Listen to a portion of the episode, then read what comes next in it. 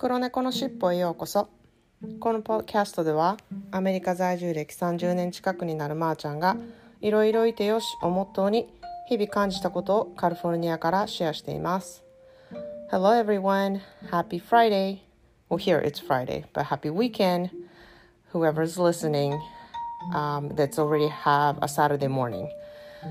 I went hiking with my sister-in-law and had lunch by the beautiful waterfall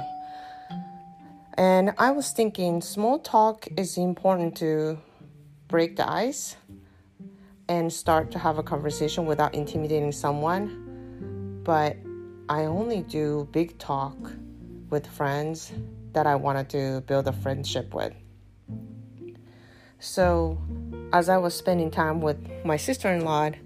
we kind of got into a deeper conversations, and that's what we do. We share a lot of different things um, to build the trust and friendship, um, I believe you have to have a big talk. Otherwise, it's really hard to build the relationship over it. So, do you enjoy small talk? And does big talk scare you? 皆さんこんにちは。いかがお過ごしでしょうかこちらは金曜日で 今朝は朝から旦那さんのお姉さんのポーラっていう人とハイキングに行ってました。えっと私はあの旦那さんのお姉さんのあのことがすごく大好きで昔から結構いろいろいろんなことを教えてもらったりとかあのなんかいろんなことで気が合う人なのでよくハイキングに一緒に行ったりとかこう朝ごはんを一緒に食べたりとかコーヒーを飲む時間を一緒に過ごしたりとかあの近所に住んでるってこともあるんですけれどもよく時間を合わせて会ったりしています。で今日はお姉さんが車を出してくれたので私が軽くサンドイッチのランチを用意してここから1時間くらいかけて行ったところでハイキングをあのしたんですけれどもこう雪解けの水があの川になっててすごくその量が多かったりしてこうあの川沿いをずっとあの上の方に上がっていって滝の方に行くんですけれども結構急な坂でもう私はもうぜいぜいぜいぜい言ってた横でお姉さんはもうシャッシャッシャッと登っていってあやっぱり体力すごいあるなこの人っていう感じでもう年齢はものすごく私より上なんですけれどももういつもあの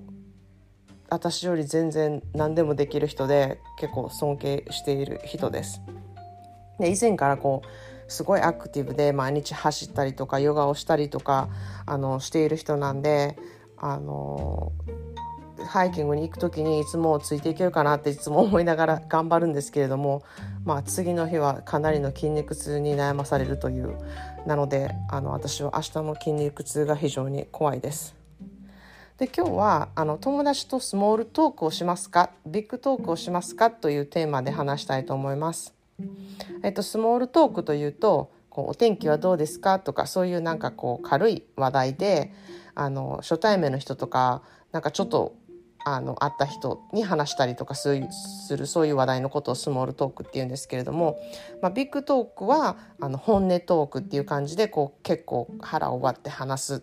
結構本音を話す深いところを話すみたいな感じのことをビッグトークって言うんですけれども私はこのスモールトークっていう方がち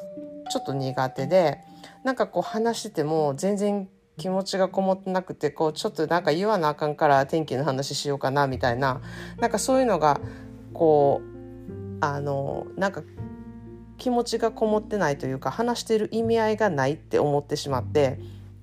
退屈になってしまうんですね。でも確かに初めからこう本音トークをがっつりする人っていうのはこうなかなかいないし初対面でこうスモールトークをすることはすごく大事であのそっからこう本音トークに入っていくっていうところもあるしその人との関係性とかもあるしスモールトークはスモールトークで大事だと思うんですけれどもこう友達になる人とかでずっとスモールトークをずっとしている人っていうのはこう全然私の中でこういい関係になっていかないというかもうそこで終わりっていうことが多いんですね。でやっぱり本音投稿をしてこう私はその人らしさとかその人が本当に思っていることとかあの引き出したりすることが結構好きであの、まあ、カスタマーサービスやってる時でもちょこちょこそういうとこあの使ったりします。この人はどういう人なんだろうってでないとこう仕事が楽しくなくなったりするんであのなんかそういうことをよくやったりします。で飛行機でも隣に知らない人が座ってもなんかそういう感じで話しかけて深い話になったってこともあのちょこちょこあります。でまあ一応自分では結構一応空気読んでると思ってるんであのあこの人あんまり話したくないんやなと思ったらあの全然そんなグイグイ食いついたりあのしてるつもりは全然ないんですけれどもカスタマーサービスとかでもそうですしなんかこの人はさっさともう行きたいんやなとかそういうのは一応感じ取れるとは思ってるんですけれどもなんか今話してて思ったんですけど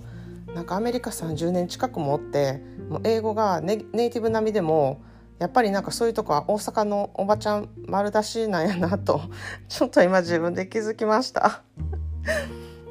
であの私は友達一人一人結構その人のことをなんかものすごい知りたいからあなんかまーちゃんむっちゃ暑苦しい友達やなって思われてると思うんですけど、まあ、それでもそれでも私と友達でいたいなって思ってくれてる人は結構お互い本当に心の奥の方でつながってるのでこうずっとずっと長く続く関係性であのいられることにすごい感謝しているしこんな暑苦しい私とほんまに長年付き合ってくれてることにあの嬉しく思います。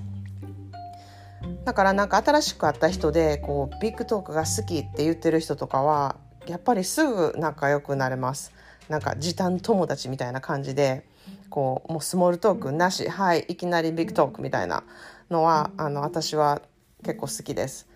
であの私結構セラピストのお友達が多いんですけれどもやっぱりセラピストって職業柄そうあの話し方とかがこういきなりビッグトークになってもすごく上手にするんですよね。でその話術がいつもこうすごいなって思いながら聞いてるのとセラピストの人は結構初対面であってもあの私は結構すぐ深い話ができるのであのそういう人にはあなたセラピスですってセラピストですか？ってあの聞くことが結構多いですそうすると結構本当に90何パーセントぐらいの確率であ私セラピストですっていう人が多くてあやっぱりなって思うことが多いです。でこう私がこうそういうことをやってきて思うことがこう自分がオープンに心をさらけ出して話したりするとあの相手の信頼を得てその人も結構オープンになってくれるなってあの思います。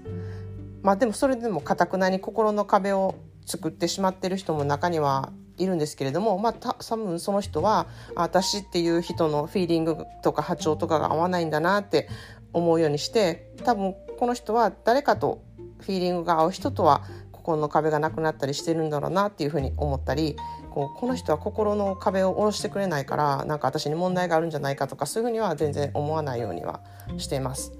でもやっぱり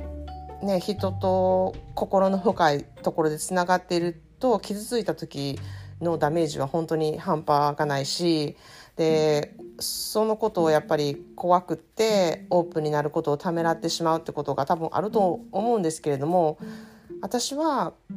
あの今友達でいてくれてる人にこの人を知らなかった人生とかもう考えられへんって思う人がやっぱり周りにいるのでなんかこれからもなんかそういう自分の財産となるあの友達とか人を知るためにもあの結構オープンにこの大阪のおばちゃん風味に誇りを持ってアメリカでもどこでも生きていこうと思います。まあ、あのそんな感じのことを今日はシェアしてみました。それでは皆さんもいい週末を過ごしてください。Thanks for listening. Have a good day.